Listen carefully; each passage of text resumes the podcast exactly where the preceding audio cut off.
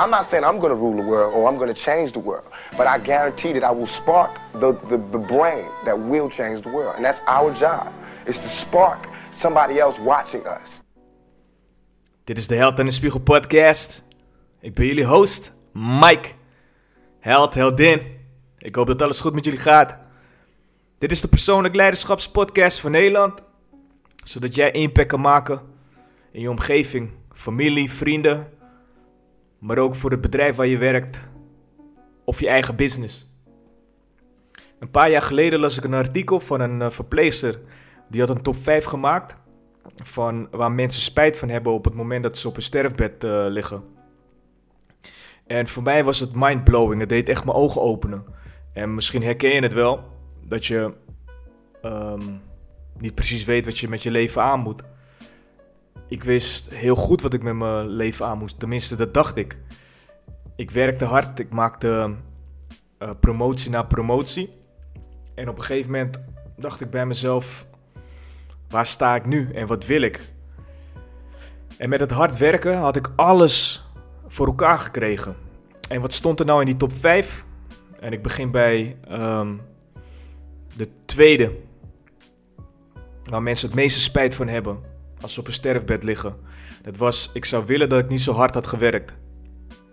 Dus het raakte me instant. En het eerste was, ik zou willen dat ik meer had geleefd zoals ik zelf wilde. In plaats van volgens de verwachtingen van anderen.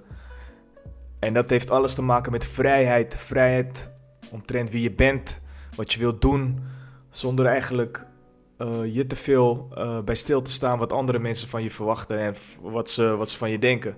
Dat is totale vrijheid. En toen dacht ik bij mezelf: oké, wat als ik later op mijn sterfbed ligt, lig en ik kijk terug op mijn leven? Dan wil ik eigenlijk niet dat ik, uh, dat ik kan zeggen: had ik maar. Ik wil geen spijt hebben van de dingen die ik niet heb gedaan. Of die ik misschien wel juist heb, heb gedaan. Maar wat wil ik? Wat wil ik eigenlijk? En ik ben een, een, een lijst gaan, gaan maken met de dingen die ik graag zou, zou willen zien en willen doen. En het eerste wat ik deed was op reis gaan naar de, de Filipijnen, terug naar mijn roots. Daar wilde ik gewoon, gewoon naartoe. En ik ga je eerlijk zeggen, ik adviseer iedereen om ooit in zijn leven alleen op reis te gaan. Naar um, ver land of, nou het hoeft niet eens. Maar voor mij heeft het uh, ervoor gezorgd dat ik op mijn eigen benen uh, nog meer kon staan. Dat ik op mezelf moest gaan uh, vertrouwen. En dat ik in een apart land, waar ze andere gewoontes hadden, andere taal spreken, dat ik me daar gewoon um, mezelf staande kan houden. Het was de ultieme test. En dat eenmaal gedaan te hebben, stond er op mijn top 5. Stond op plek nummer 2. Japan. Cherry Blossom seizoen. En dat is zo echt. Ik heb iets met uh, Japan. Gewoon de hele cultuur, de, hun mindset. Hoe ze over bepaalde dingen denken. Um, ja, de films die ik, uh, die ik vroeger altijd heb gezien omtrent samurais, ninjas. Ik weet niet de cultuur heeft me altijd gefascineerd. En het zit ook een stukje uh, mysterie uh, zat er, zit erin. Geslotenheid. En ik wilde gewoon met mijn eigen ogen wilde ik, wilde ik die cultuur opsnuiven en, en zien. En ik koos er dus voor om daar naartoe te gaan april 2017. En ik ga jullie mijn lessen, mijn leermomenten ga ik, ga ik delen in deze podcast. Ik ga dit in twee delen doen, want één podcast is gewoon veel te veel. April 2017. Ik stond met nog een aantal andere toeristen op het treinstation in Narita Airport. En ik zag in de gezichten van elke toerist een beetje uh, verdwaaldheid en vraagtekens van waar moet, waar moet ik naartoe? Uh, waar zijn we eigenlijk?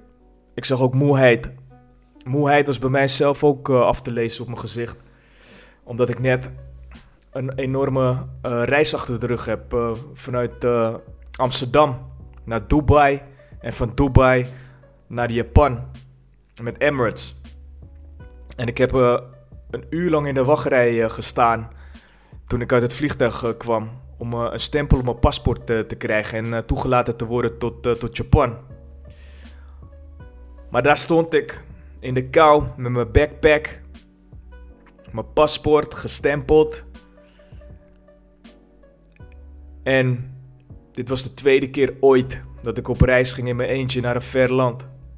Een ver land waar ik de taal niet van wist, waar ik de borden niet van kon lezen. En eigenlijk was het voor mij één groot avontuur. Een van de belangrijkste, tenminste dat vind ik, een van de belangrijkste dingen is je eerste verblijf in een ander land. En in Nederland had ik uh, twee keuzes. Ik had een keuze uit een uh, uh, capsulehotel. Waarbij ik dacht van dat is echt tof. Want dat heb ik nooit eerder in mijn leven meegemaakt. En dat is gewoon een ervaring. Of een ryokan. Uh, ryokan is een traditioneel Japans hotel. Meestal een huis van een familie. Gewoon helemaal in Japanse stijl. Maar ik koos voor het laatste. En Mr. Ito de persoon die eigenaar was van het hotel, die stuurde me een sms'je van waar ben je? En ik had met hem te doen, want het was zo laat en ik had geen rekening uh, gehouden met het, uh, het, tijdverschil. En hij was nog steeds op me aan het wachten. En hij gaf me een routebeschrijving en hij vertelde precies welke trein ik moest, uh, moest nemen en waar ik moest uitstappen. En het bleek gewoon de laatste trein te zijn. Dus ik had niet eens willen weten wat er zou gebeuren als ik die trein had gemist. En dit was het moment, het eerste moment dat ik eigenlijk de controle moest loslaten. Ik moest zijn um, instructies volgen. En ik had al helemaal niks met mensen hun instructies volgen. Alleen, ik kon niet anders in een ander land waar ik niet wist wat ik moest doen, waar ik niet eens de borden van kon, uh, kon lezen. Maar ik stapte de trein in. En de trein was nog steeds best wel vol voor 1 uur in de ochtend. Iedereen had een pak aan. Iedereen was moe, half aan het slapen. En Mr. Ito, die haalde me op van het station en het duurde 30 minuten. En vervolgens heb ik wel tien keer uh, het spijt me gezegd. Maar hij vond het niet erg. Hij zag er wel vet moe uit.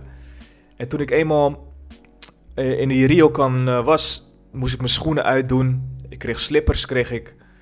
En ik liep over matten. Het hele huis alleen maar matten.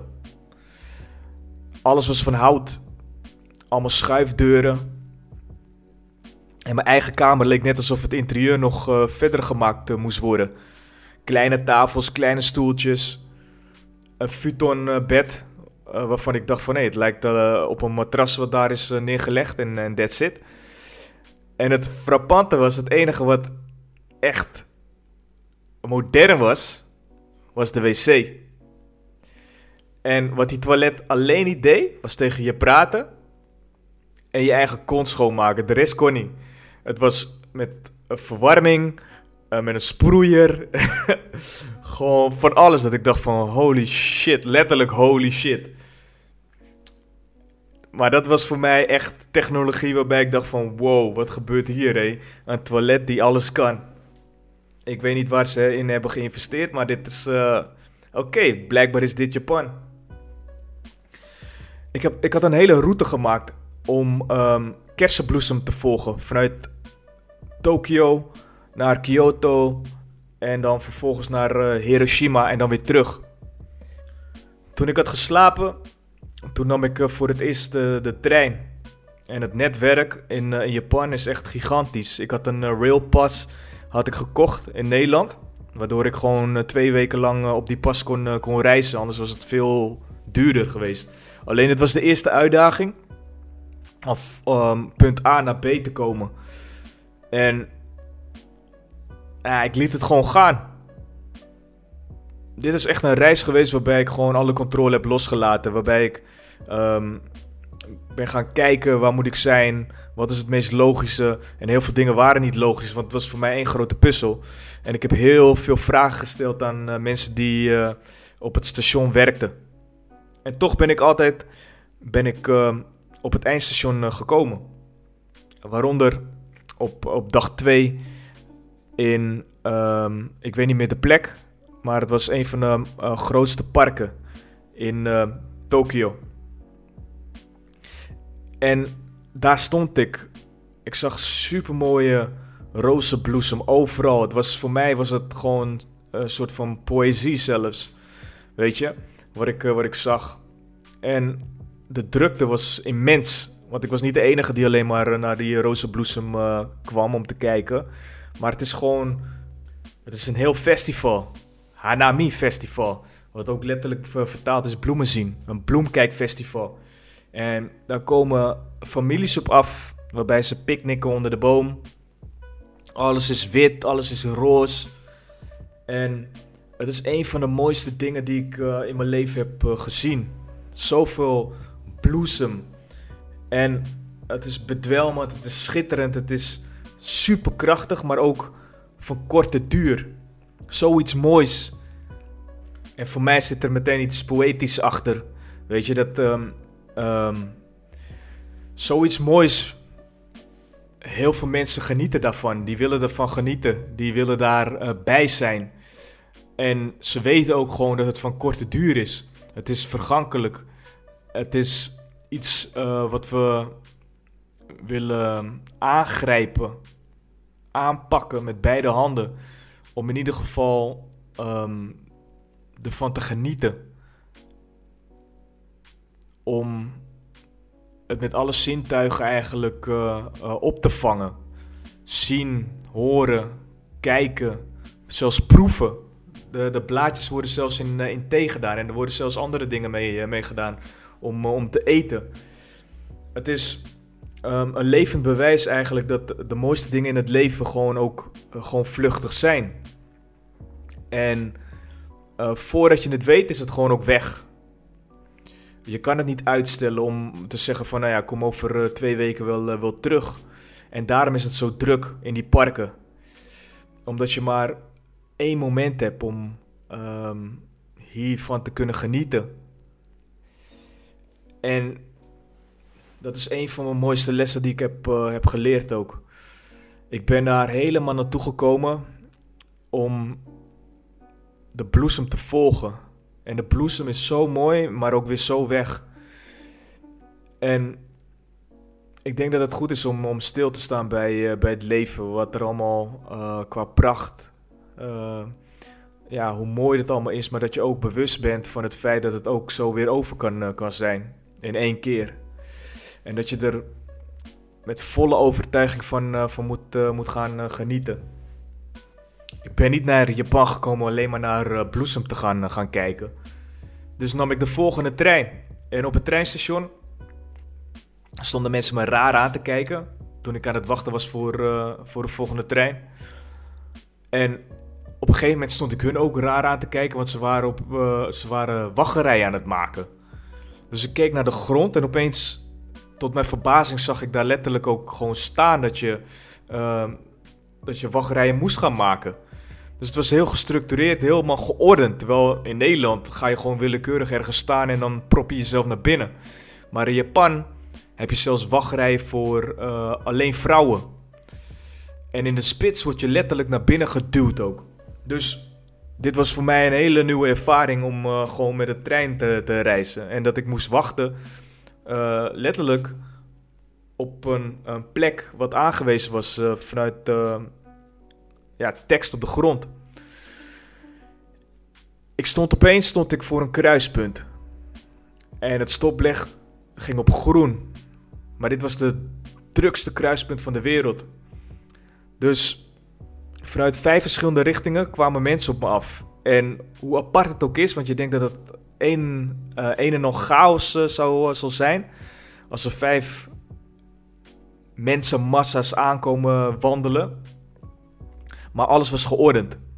Japan is één grote orde en structuur. En ja, aan de ene kant draait het ook, ook heel, uh, heel goed.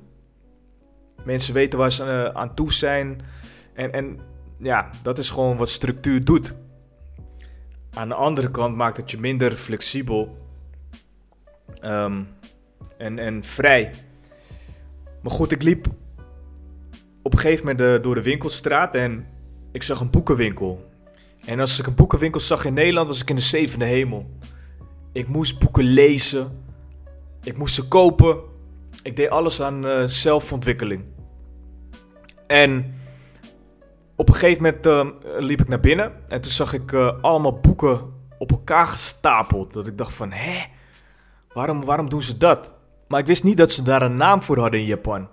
Namelijk Tsundoku. En dat heet letterlijk het verzamelen van boeken die ongelezen blijven. En toen dacht ik bij mezelf, ja, ik ben zoveel boeken eigenlijk aan het kopen. Elke keer. Dat ik. Hier wil ik uh, een goudklompje uit, uh, uithalen. Ik wil de ideeën van die schrijver wil ik, uh, wil ik hebben. Ik wil um, de gedachtegoed van, van die auteur wil ik ook inzien. En ik wil ze allemaal wil ik, wil ik ze absorberen. Als een spons. En ik doe er alles aan om gewoon die informatie tot me te nemen. Dus koop boeken, koop boeken, koop boeken. En blijf boeken kopen. Tot het op een gegeven moment een, een stapeling, uh, opstapeling werd. Van boeken waarbij, waarbij ik eigenlijk helemaal niks meer deed. Dus het werd geen zelfhelp, maar het werd echt zelfhelp, hoe ze dat noemen. Tsundoku. Het verzamelen van boeken die gewoon ongelezen blijven. En toen dacht ik, ja, zo'n persoon wil ik toch niet worden eigenlijk? Dat ik boeken koop om het boeken kopen. Dan is het bijna een soort van, uh, van verslaving wordt het. En ook toen gaf me het inzicht van het gaat niet om de boeken. Het gaat erom wat er in die boeken staat en hoe je dat tot actie kan, uh, kan brengen. Dus wat heb je aan boeken die je opstapelt en, en tekst die je niet leest? Wat heb je aan alleen maar lezen en gewoon niks tot actie uh, uitzetten? En dat was een van de mooiste inzichten die ik, uh, die ik toen kreeg in die boekenwinkel. Dat ik steeds um, ben gaan minderen als het gaat om, uh, om boeken kopen. En informatie tot me nemen. Het consumeren van informatie. Toen ik een stukje verder liep, toen kwam ik naar een typische een souvenirswinkel die KitKat uh, verkocht en andere snoepgoed. En KitKat in verschillende smaken. Maar wat me opviel was het rode poppetje. En er waren er zoveel van. Het rode poppetje dat was gewoon bol, had geen armen, geen benen. Wel een snor, wenkbrauwen, um, gouden uh, letters. En de ogen waren niet uh, gevuld. En toen ik het aanraakte, toen merkte ik dat er nog iets in zat in de binnenkant. Maar het blijkt dus een versteviging te zijn voor de onderkant. In heel Japan staat dit poppetje bekend als uh, Daruma. Afkomstig vanuit de uh, Bodhidharma monnik, die de stichter is van het Zen-boeddhisme. En waarom hij geen armen en geen benen heeft, is omdat ze zeggen dat de monnik negen jaar heeft gemediteerd zonder zich te bewegen. En daar zijn zijn armen en benen uh, door afgevallen. En wat er zo speciaal is aan het poppetje, is wanneer je hem neerzet en je raakt hem aan en je duwt hem, dan lukt het je gewoon niet om hem omver te duwen, want hij komt altijd weer terug. En voor mij is het een metafoor voor veerkracht. Het leven geeft je een duw en je bounce zo weer terug, alsof het niks is, met de snelheid van het licht. Niemand ziet het. Nana Korobi Yaoki. Val 7 keer, sta 8 keer op. Dus Japanners zeggen eigenlijk geef dus nooit op. Elke keer wanneer je valt, sta gewoon één keer meer op. En wat ze ook zeggen is gambate. Doe je best, je kan het. Het beeldje staat voor uh, volharding en geluk. Waarbij ze zeggen het geluk, dat maken we zelf. Door doelen te stellen en daar uh, gewoon volledig uh, deze na te streven. Wanneer je een doel hebt of een, een wens, dan teken je één oog teken je in. En vervolgens, wanneer het gelukt is, dan teken je ook het andere kleur, of uh, dan kleur je ook dat andere oog in. En dat staat voor verlichting. ik vind het zo'n mooi metafoor. Omtrent alles, weet je. Dat zo'n poppetje, ik heb hem mee naar huis genomen. Maar voor mij is het, ehm, heeft het alles te maken met, uh, met veerkracht. Veerkracht van het, van het leven. Je geeft het een duw, je krijgt een duw en je, je, ehm, je valt niet eens. Je staat gewoon meteen weer op, op de plek waar je, waar, je, waar je stond. En niemand heeft in de gaten dat je ook daadwerkelijk maar iets hebt meegemaakt. En jij zelf ook niet. Want je weet dat het gewoon hoort bij het leven. Je weet dat het leven je soms gewoon shit geeft. Obstakels, tegenslagen. Maar je merkt het niet. Want je bent zo doelgericht bezig met jouw dromen, jouw wensen. Dat je je eigen geluk maakt. Volharding in jezelf gelooft. In het pad wat je bewandelt. En vervolgens dat je het ook daadwerkelijk gaat, uh, gaat krijgen. En dat is je verlichting. Wat ik heb gedaan, is ik ben nog naar één wijk toegegaan in, uh, in Tokio. En dat was Takashita uh, straat. En het was zo immens druk. Ik kon daar gewoon niet normaal lopen. Maar wat um, daar het meest opvallend is van die straat, en dan voornamelijk uh, op zondag, dat is wanneer de jongeren bij elkaar komen en die zijn gekleed in verschillende stijlen, zoals gothic, lolita, uh, cosplay. En je kan ze vinden in uh, Harajuku, want daar hangen ze rond. En het is één grote kleurrijke boel. Mensen met verschillende haarkleuren, haarstijlen, kleding. En wat ik daar vanuit heb uh, meegenomen is dat hun scheid hebben wat andere mensen van hun uh, vinden. Dat is een soort van middelvinger opsteken naar uh, de, de status quo. Als het gaat om mainstream fashion of iets anders. Want ze dragen gewoon wat hun willen dragen. Echt extreem. Maar als hun iets leuks vinden, dan doen ze dat gewoon. Ze dragen wat ze willen. Ze zijn daar creatief in en totaal niet verlegen. En dit is de ultieme vorm van zelfexpressie. Hun laten zien dus dat ze zichzelf kunnen zijn, dat ze maling hebben aan wat andere mensen over hun denken of uh, uh, welke mening ze hebben. Dat ze gewoon doen waar hun zin in hebben. Op een manier waarbij ze nog steeds um, blij zijn altijd met een glimlach, met elkaar. En ze zijn enorm happy. En ja, ik vond het zo mooi om te zien dat je uh, geen angst hebt om jezelf te laten, laten zien. Wat zou er met je gebeuren wanneer je je volledig durft te laten zien? Dat je geen angst meer hebt omtrent wat anderen van je denken. Wat zijn dan je mogelijkheden? Wat is dan, ga je dan daadwerkelijk de potentie die in je zit uh, benuttigen? de vorm van zelfexpressie, waarbij je daadwerkelijk je, je eigen authentieke zelf aan de wereld uh, durft te laten zien. Wat, wat gaat dat met je doen? Is dat niet hetzelfde waar ik in het begin van mijn podcast het over had? De verpleegster die een top 5 had gemaakt. Omtrent wat, uh, waar mensen spijt van hebben als ze op hun uh, sterfbed uh, liggen. Nummer 1. Ik zou willen dat ik meer had geleefd zoals ik zelf wilde. In plaats van volgens de verwachtingen van anderen.